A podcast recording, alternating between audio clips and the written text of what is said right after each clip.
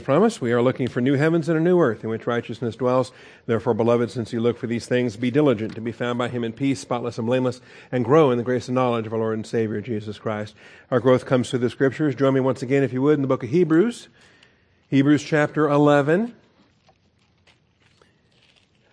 The Hall of Fame of Faith, many of which are coming out of uh, Genesis. In fact, we have a Genesis survey until you get down to verse 23 when we uh, finally get through Abraham, Isaac, and Jacob, and then we reach Moses in verse 23. So now we've gone from Genesis to Exodus at that point when we get introduced to Moses and Moses' parents.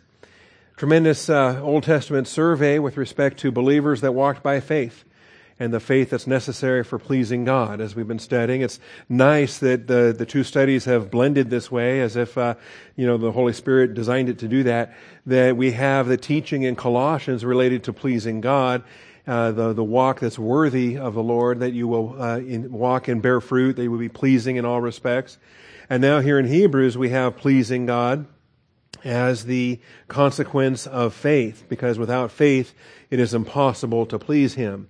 And uh, really, we hit a, a big roadblock or a brick wall, I don't know what you want to call it. We hit a speed bump in verse 6. And I'm going to use today to, to stop and look at it and make sure we, we really realize what this is saying because we want to walk the walk of faith and we want to make sure that we're pleasing to God. That's really uh, fundamental to what we're doing and uh, really combines well, I think, the uh, Colossians hour and the Hebrews hour. So that's what we'll be dealing with. Before we do get started, though, let's take a moment for silent prayer and call upon our Father and His faithfulness to, uh, to lead us in this truth. Shall we pray?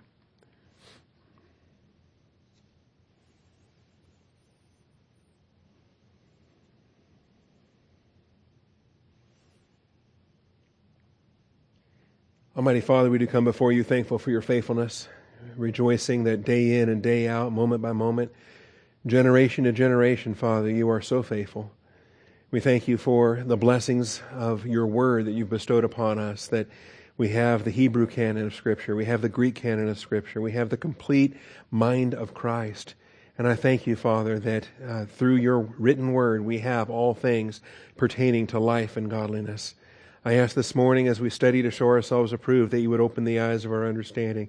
If uh, some of this gets technical, I pray that you uh, help us to overcome whatever and help us to learn what we need to learn related to the difference between being and becoming.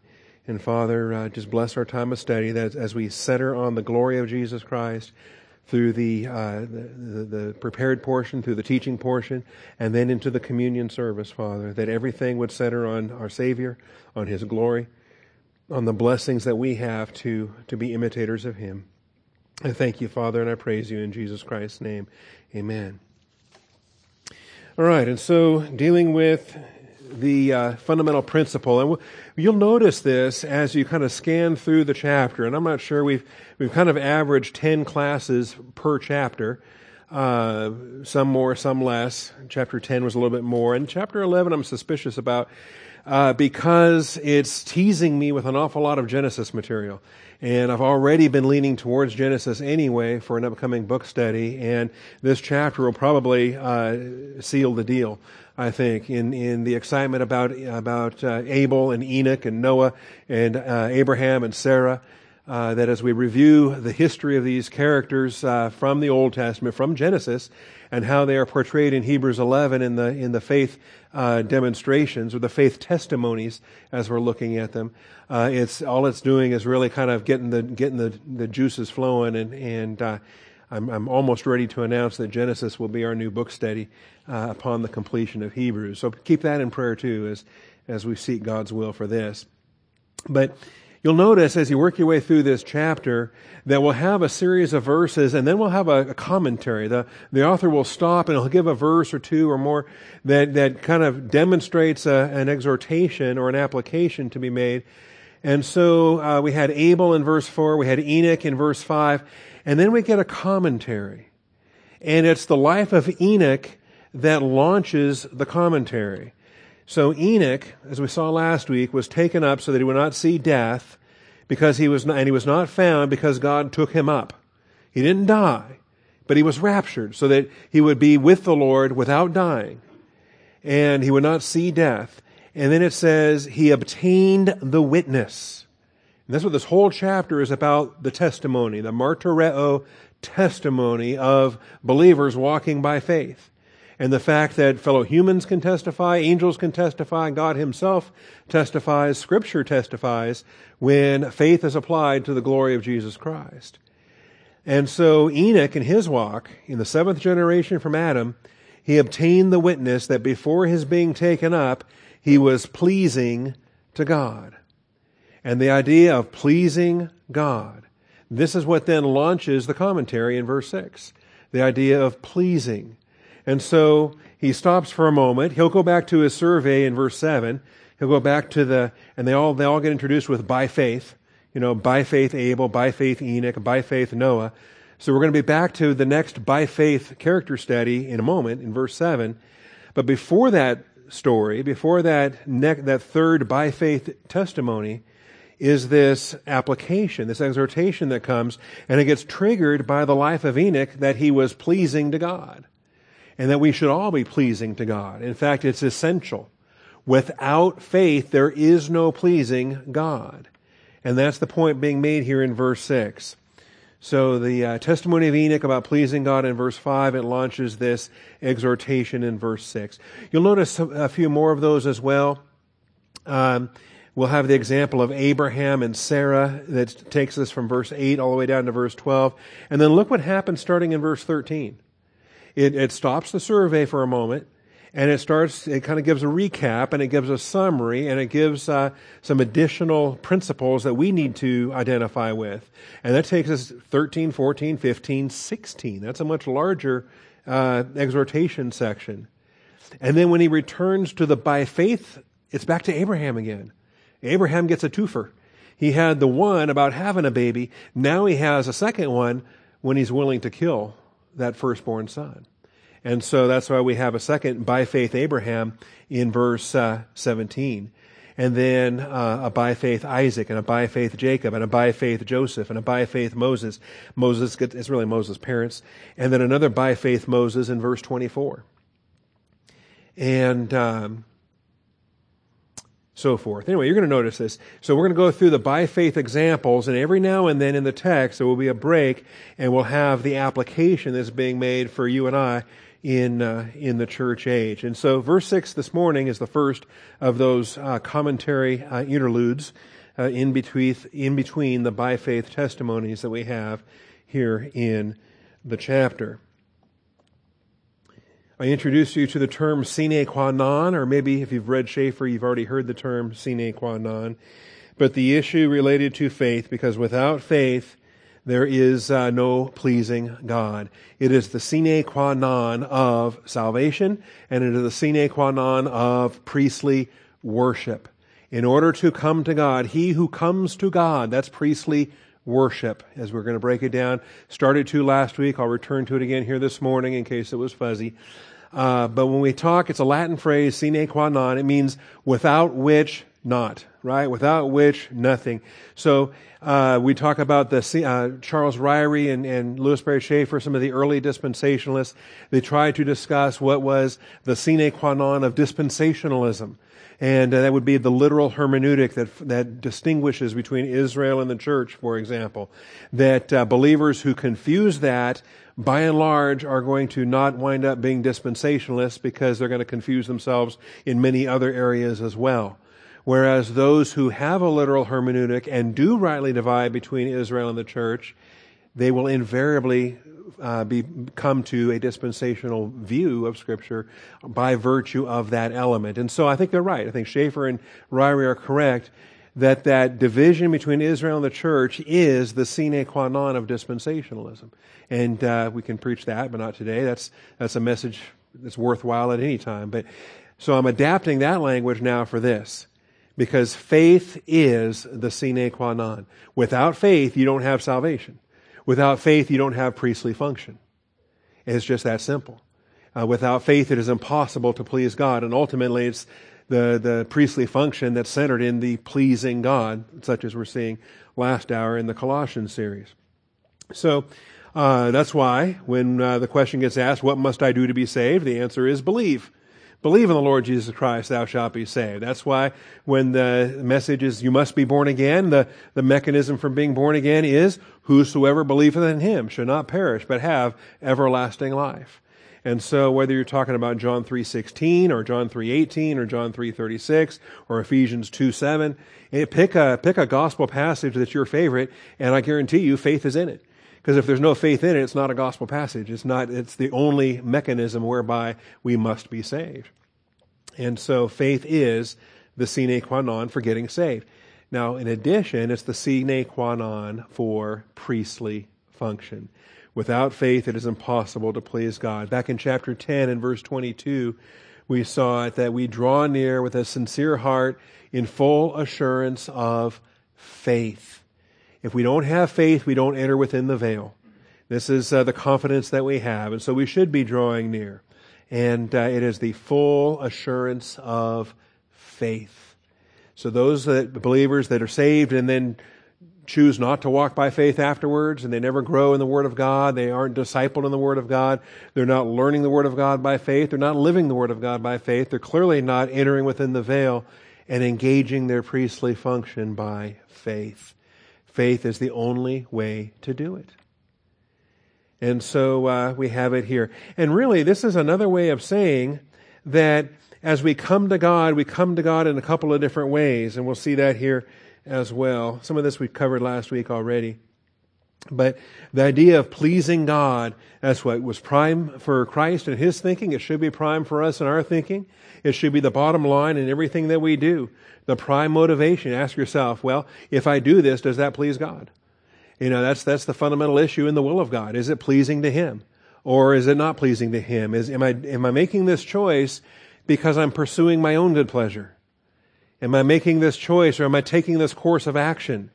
Am I uh, pursuing this career or am I dating this girl or am I, uh, whatever I'm doing, just ask myself, why? Am I doing this to please the Lord or am I doing this to please man, to please myself, to please my sin nature?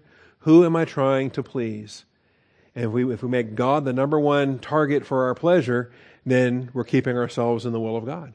That's uh, really the simplicity of that study. So pleasing God is the prime motivation for his beloved son. It should be our prime motivation as well. Colossians 1:10, Ephesians 5:10, Hebrews 10:38. My righteous one shall live by faith, and if he shrinks back, my soul has no pleasure in him. It doesn't say you lose your salvation, but it says God the Father is not pleased with your present walk. And that's the, the warning time and time again through the book of Hebrews coming to God and coming to God. you know, they're different things. They're different things. One of them is erchomai, the other one's pros erchomai. Uh, but you wouldn't know it if you're just reading John 14, 6. I am the way, the truth, and the life. No one cometh to the Father but by me. Well, that's got to be by grace through faith. Same thing with coming to God in, in Hebrews 11, 6. Now let me ask you something here. Since Enoch was the example, before his being raptured, he was pleasing to God, and without faith it is impossible to please him. For he who comes to God, is that talking about salvation? No, thank you.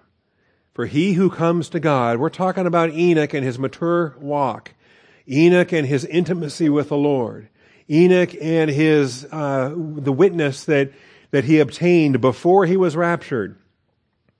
He who comes to God, this is our priestly function, the intimacy that we have in our walk with the Lord.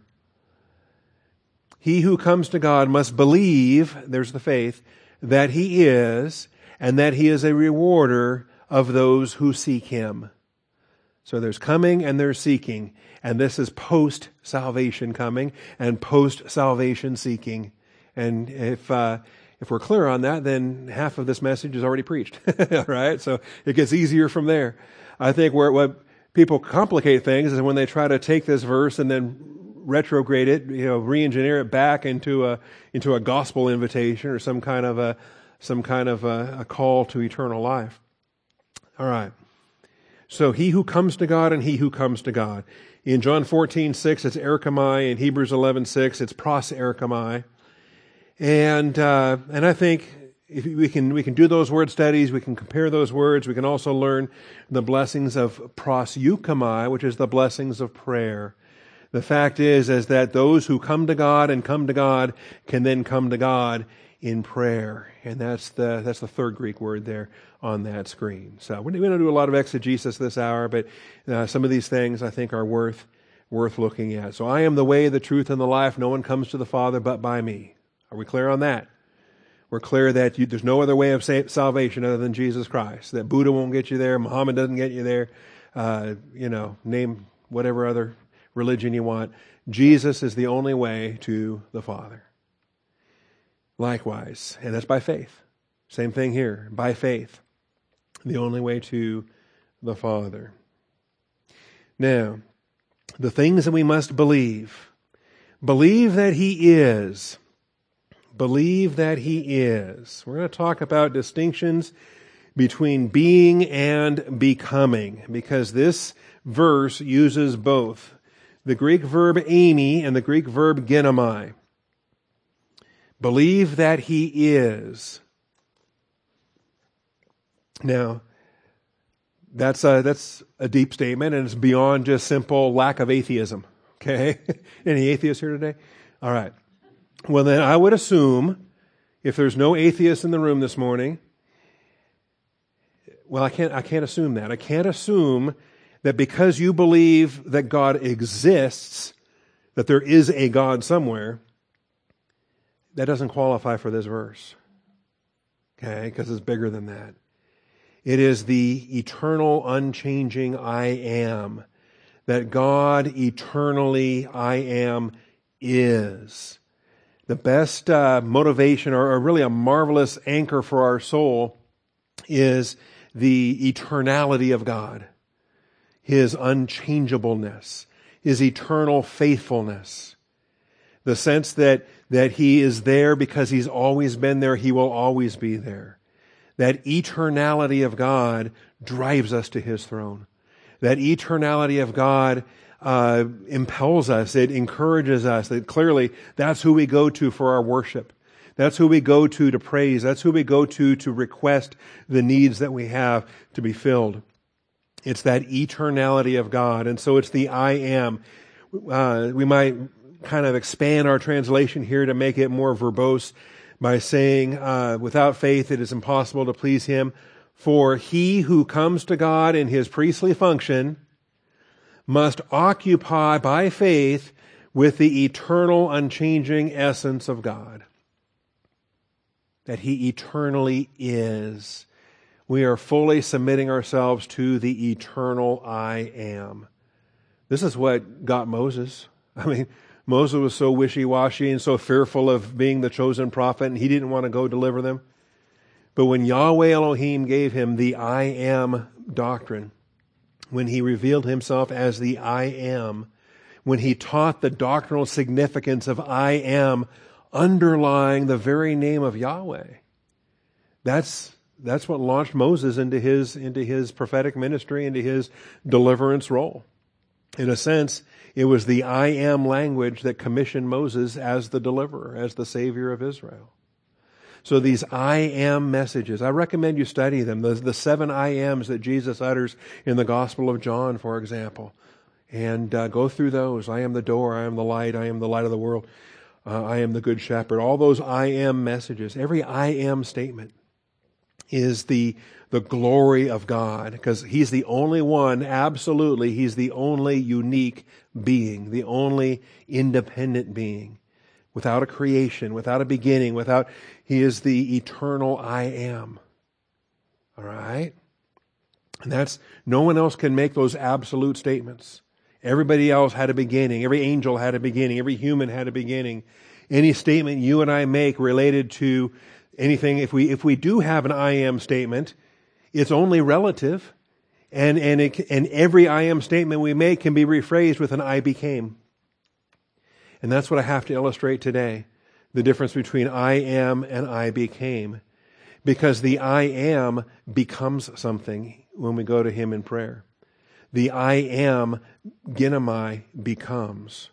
And it's, it's profound. It's like uh, when uh, the Word became flesh. It says it should jump out at us just like John chapter 1 jumps out at us when we go through the description of God the Son from eternity past. So, we have our thinking caps on? Have I chased away the atheists? All right. So, the eternal, unchanging I am. First of all, that's by faith. That's who we approach. He who comes to God must, by faith, believe in the I am. In the I am. And the ginomai. He becomes a rewarder, a reward paybacker. We'll talk about those terms as well. The difference between being and becoming. Okay? I'll come back to that. So becoming a rewarder. Now a reward, I think we can understand a rewarder. We, we can give rewards. We've received rewards, uh, different things. Rewards are not inheritance. Inheritance is based upon parentage, but rewards are based upon behavior, based upon works, based upon service performed. And so the principles of rewards, I think we're clear on. We want to embrace, though, the truth that the verb apodidomi speaks of payback. And to pay back, God is the ultimate paybacker. And normally we cringe when we hear payback because uh, of our workplace and our coworkers where we've learned that payback is not a pleasant thing. Or there's other human venues where payback is, is horrible. And uh, generally speaking, carnal humans try to outdo other carnal humans with worse payback than they received. And so that's just fighting fire with fire and being a sinner. And, and that's, sadly, that's what goes through our mind when we hear the idea of payback. Okay? Well, God uses it a lot. And apodidomi is the Greek verb, and it really is a recompense. It is a recompense, and God administers the reward as a recompense, commensurate with what we're doing by faith or without faith, as the case may be. So in Matthew 6, we've got the pattern here of payback, and it's your Father who sees in secret who will pay back. And uh, three examples of this in the same chapter that kind of tell the same story three different times in three different ways. But in Matthew 6 and verse 4, we're told, um, really verses 2 through 4, the whole point being is we're not serving God to show off. And we're not serving God so that people can watch us serve God and we can impress people. The warning comes in verse 1 of beware practicing your righteousness before men to be noticed by them. Otherwise, you have no reward with your Father who is in heaven.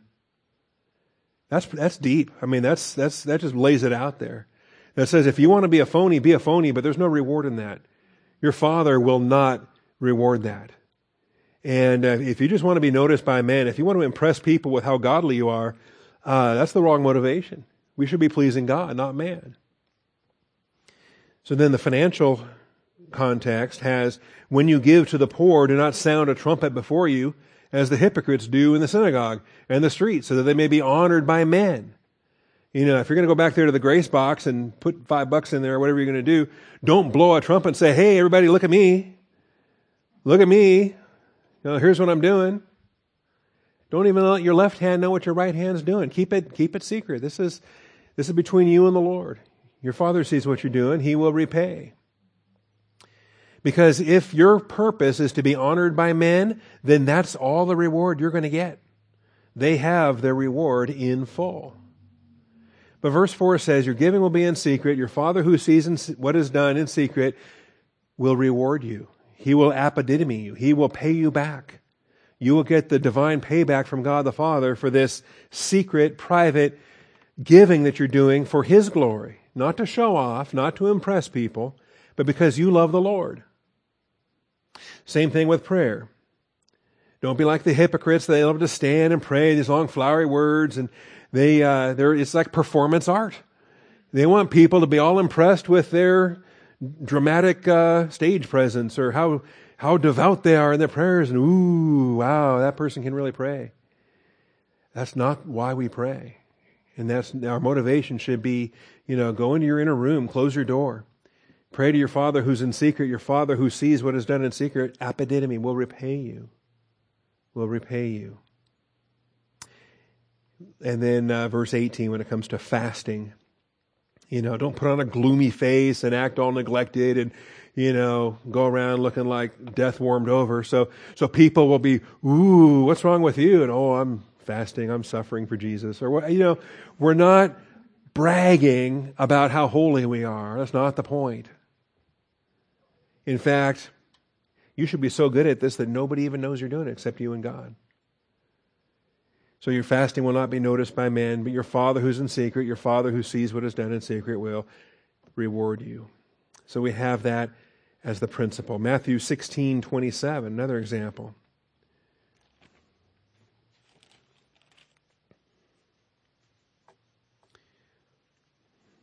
You know, I think some people pay a cost and they don't realize they're paying it. Because they're not willing to take up the cross and follow Jesus, they compromise and then they sell their soul.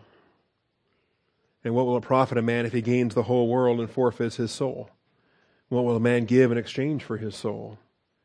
For the Son of Man is going to come in the glory of his Father with his angels, and he will then repay every man according to his deeds. Second Advent is the ultimate payback in the history of planet Earth. It is a global payback for the tribulation that Israel will be enduring in those seven years. And so this is to be looked forward to. Revelation 22:12.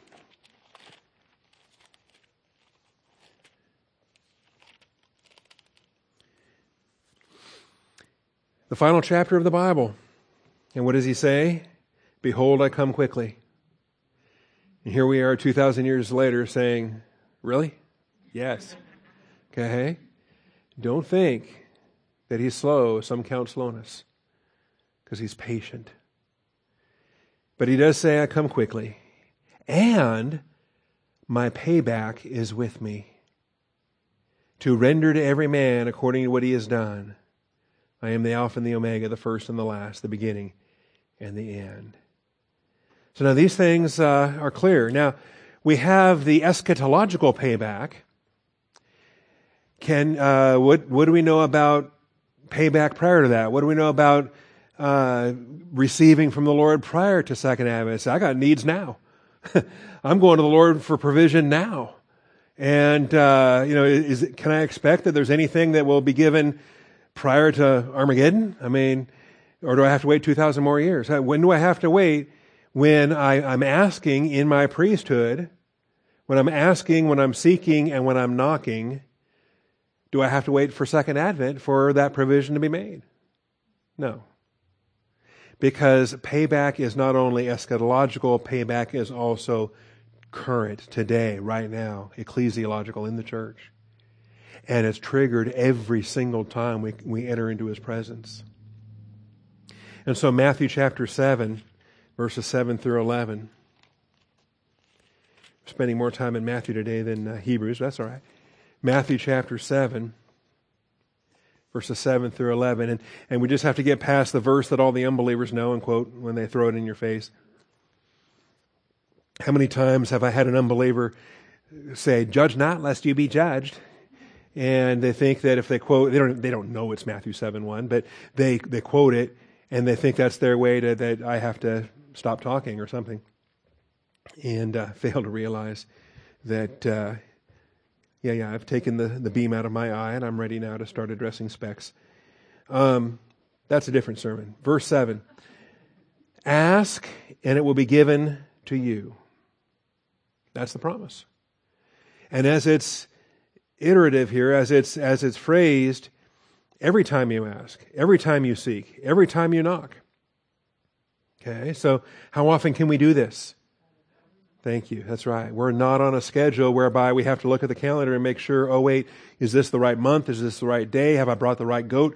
Uh, can I send the high priest in there to represent me that one day a year? Or, day after day, as long as it's called today, do I have that privilege to ask and to seek and to knock? I absolutely do. Ask and it will be given to you. Seek and you will find. Knock and it will be open to you. For everyone who asks receives. That sounds absolute.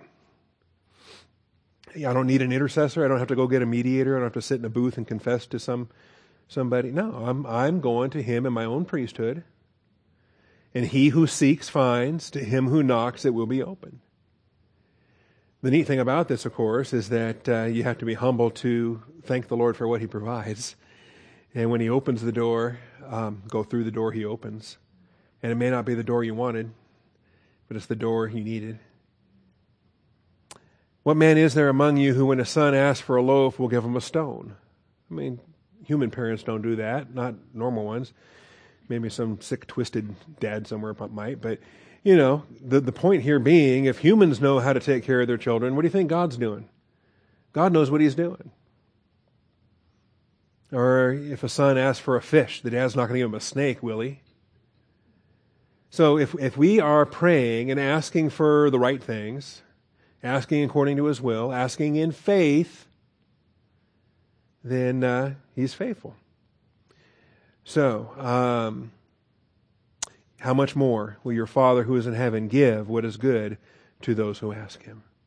Everyone who asks receives, everyone who seeks finds, everyone who knocks, the doors are opened. And this is our privilege. And faith is what gets us here every time. Now, if you ask without faith, what do we expect? Yeah, don't expect anything. If you ask without faith, the book of James, chapter 1 says, don't, don't be asking without faith. At that point, you're a double minded man, unstable in all your ways, and the Father doesn't reward that. But with faith, you're pleasing to Him. And every time we ask, seek, and knock, every time. Now, here's how I know it's every time. Because of the grammar in, in Hebrews, the, the vocabulary and grammar of Hebrews 11 6. He who comes to God must believe that He is, that's our occupation with His eternal unchangeableness. That's our, our faith appreciation for His eternality. Must believe that He is, and also believe that when we come to Him, He becomes, He becomes the reward paybacker. That's when he becomes the rewarder. He becomes the rewarder. Okay? Believe that he is and that he becomes. He, eimi and ginomai, becomes the rewarder of those who seek him. Of those who seek him. Okay? So, this is the, uh, this is the blessings of every time. So, it's like when does, um, when does Popeye get his strength? When he eats his spinach, right? When does uh, when does uh, Billy Batson become Captain Marvel or Shazam? He says Shazam. Okay. When does you know when do these things get triggered? When do these things happen? When does God become the rewarder? Well, it's like every time Popeye eats his spinach, Every time you and I come to Him, those who seek Him, God becomes, becomes. And this is what we want to recognize. This becoming for the eternally being one is as profound as the incarnation of Jesus Christ in John chapter 1. I'm going to show you that here in a moment. You can turn there if you like, John chapter 1.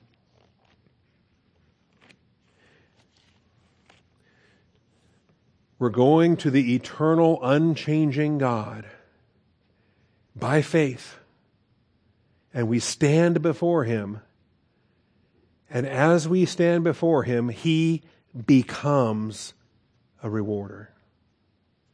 He becomes a rewarder with our presence there. Am I making sense this morning? Should I stick with Popeye and the spinach? Was that better? Think of it as a trigger. Think of it as an event. Think of it as a stimulus. Think of it as a, as a thing that causes. It's causative. And so this is the language. Now it's troublesome in some respects, because I'm not saying God changes. He's immutable and he doesn't change. So without changing, he nevertheless becomes something he was not before like when the Word became flesh. So I think we have uh, really a, a neat um, illustration here uh, that helps us and might even help to motivate us to come before the Lord more often by faith, to enter within the veil by faith. And even if uh, we don't have a specific need at the moment, that doesn't stop us from coming. That doesn't stop us from standing before Him and worshiping Him and praising Him and just reflecting upon how great He is. All right, John chapter 1, we can see the eimis and the ginomais. And in this chapter, you actually have to look through a sequence of verses because they're not compact together the way they are in Hebrews 11:6. Nevertheless, I think it's maybe easier to teach than Hebrews 11:6. Because we have the eternally being one. Eternally being, the eternal I am the eternal I am, which none of us are. So I am the pastor of Austin Bible Church. Everybody agree? We're clear? All right. But that's not eternally I am. That's an I am that had an I became. I became. November of 1996. No, 1995. All right. I became. And every other I am I am the father of four children. But I became when the fourth child was born, because before that, I am, I was. and, and with God, it's never an I was either. It's always the eternal I am, because He's beyond space and time, and He's the existing one in all times. But so I became, right? I became the father of one, the father of two, the father of three, the father of four. Each of these sequential becomings allowed me then to make a new I am statement. See? And that's true for every I am statement you want to do. We could spend all day doing this. You get the point. None of us can make an eternal I am statement that's without qualifications, without Genesis, without beginning. Only God can absolutely, infinitely say, I am. Because he always has, always is, always will be in his simplicity. And this comes up then. This is uh, John chapter 1. In the beginning was the Word. This is eimi. This is the eternal statement of being. He's without beginning, but he was in the beginning. The Word was with God, the Word was God. This is eimi. This is eternal being. He was in the beginning with God, eternal being with fellowship. All things came into being through him, and apart from him, nothing came into being that has come into being. Now we start getting introduced to the things that became, like the heavens and the earth. When in the beginning God created the heavens and the earth. So they came to be. They became and they became because the I am wanted them to become. We're going to see this in Colossians chapter 1, too, by the way, the firstborn of all creation. How Jesus Christ, the God man, is the creator of the universe. So there's being and there's becoming. And they're completely different. So, of all the things that became, including Satan, by the way, Satan's a created creature. He became what he was when he was created. This is what makes his vow when he says, I will be like the Most High God. It's nonsensical. It's insane. Because he's already exists. He already is a created being. You can't retroactively become an uncreated being when you are a created being.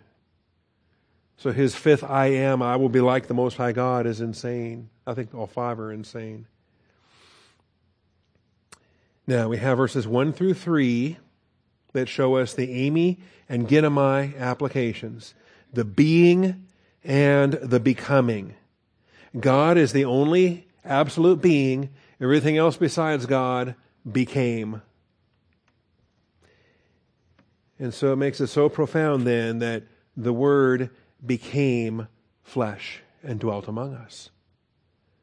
Understand the, the humility of God the Son. Understand the kenosis when God the Son agreed with the Father, submitted to the will of the Father, and subjected himself to finitude, our finite experience. When he, in kenosis, laid aside his privileges. Now he's unchangeable. He doesn't stop being God. He's immutable. He cannot change his being. He still is. He's still, Jesus is still the I am, even when he empties himself and, and, and functions on that limited basis. All right? So the Word became flesh and dwelt among us. That's why we say he is undiminished deity, yet true humanity. United together in one person forever. That's hypostatic union. So the Word became flesh. Ginomai, again, to become something you were not before. If you were that before, then you didn't become it now. Okay? So clearly, if you're becoming something, it has to be something you were not before. And he became flesh. That is, the fullness of deity dwelled in bodily form, in utero, in bodily form, and then through physical birth, swaddled in the, the garments and in, uh, the swaddling rags and held in human hands. The creator of the universe was held in human hands. How amazing is that? So, as we ponder the incarnation, as we ponder the virgin birth, as we ponder, we're not really approach. Well, okay, we're closer to Christmas than other times of the year, but as we're pondering the incarnation and the difference between being and becoming, take those concepts and plug them into Hebrews 11:6. For he who comes to God must believe that he is and that he becomes a rewarder for those who diligently seek him. See, otherwise, if we don't identify the eimi and the ginomai in this verse, then we're trapped by two ises. And I don't want us to be trapped with the two ises. Because in the New American Standard reading, and I think most of the modern Bibles, he is and he is. Right? He who comes to God must believe that he is and that he is a rewarder. And so you're just reading this English verse and you've got is and is. And you don't even realize there's two different is's there. Okay? There's two different is's. So what do you mean by is? What do you mean by, and that's not a Bill Clinton joke, but kind of, it's Bill Clinton said, well, it depends on what is means. You remember that? All right. And he felt like he could say there is not a sexual relationship with Monica Lewinsky. And he could say that, he thought, honestly, because as he was saying that, there is, he wasn't presently engaged in intercourse. So there isn't. Maybe there was, but there isn't. Okay? And so he says, based upon my definition of is, meaning right here, right now, talking to lawyers in this room, there isn't. And it was Weasley and it was a Dodge and everybody knew it. Okay? Exposed for what it was. This verse, though, has the is and the is with the eimi, the eternal glory of being. That's who we go to in prayer. And then the becoming of ginomai, the becoming of his re- rewarder function. When he becomes the rewarder. So every time we enter the veil and stand before him, it's like the spinach for Popeye. He becomes the rewarder. We ask, we seek, we knock. He becomes the rewarder. He becomes the rewarder. And I think it's profound. I think it's how in the world can, and only by God's condescending grace, only by God's, why does Jesus use the unrighteous judge as a metaphor? because he picks the most outrageous metaphor to prove his point. He's not an unrighteous judge. So let's keep nagging him. Let's keep going back over and over and over again. Let's be like that widow. She wore that judge out. And he finally threw up his hands and said, Fine, you can have whatever you want. And God used that ridiculous, extreme metaphor that doesn't apply to him anyway. He's not an unrighteous judge. But he used it and said, Go do that. He said, You be as pesky as that widow was in my story. And if you're as pesky as that widow is in my story, man, look out, because that's the power of prayer. Pesky, persistent prayer. And every time we stand before him, he becomes the apodidomi payback rewarder. It's a beautiful thing. And so you, you, get excited over this kind of thing and you realize, man, I want to be in there all the time. I want to, I want to be before my Father every day. I want to pray without ceasing. Oh, wait a minute. I've got a command that tells me to do that. Okay, good. Because I want to do that. I want to be before Him all the time. And the, uh, the blessings of that. All right. Well, without faith, it's impossible to please God. And the next example is going to be Noah. And uh, we'll get a little bit into this because Noah takes a while, and uh, we have communion today. But by faith, Noah, being warned by God about things not yet seen. You know, sometimes faith is hard, and sometimes faith is more hard.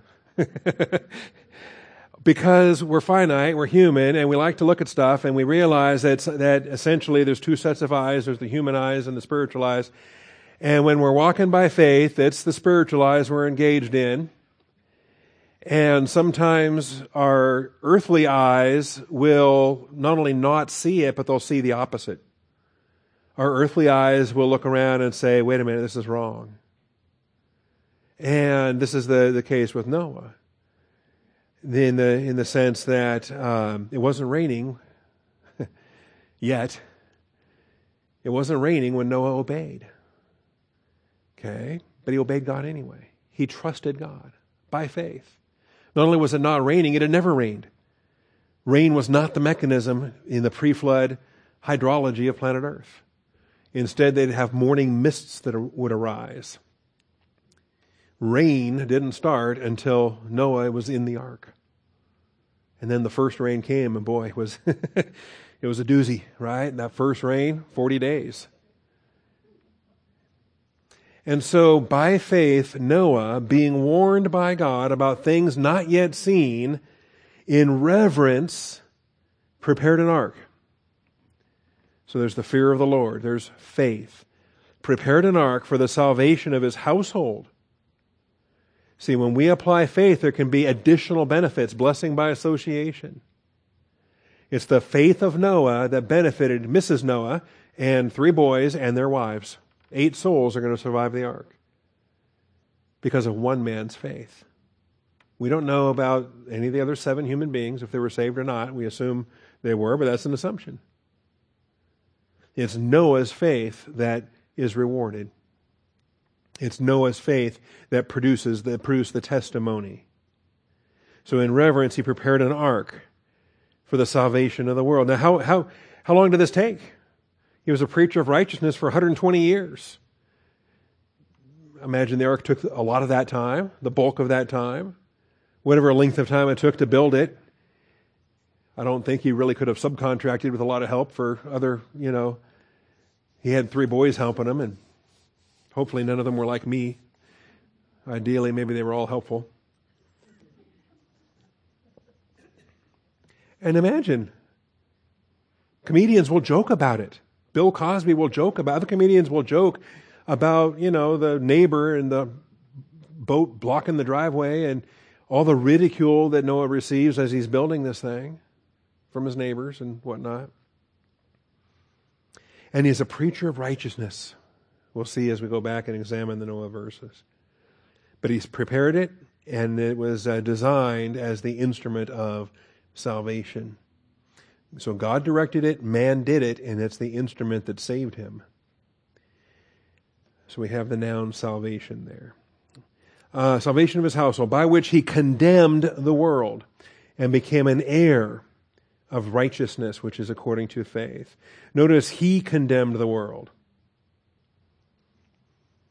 He's doing all this. In reverence, he prepared an ark by which he condemned the world. And he, Noah, became an heir of the righteousness which is according to faith. So there's a lot of doctrine in the life of Noah, and we're going to see this. There's doctrine that applies in the sense of the warning as Second Advent approaches, because days are coming that are like the days of Noah.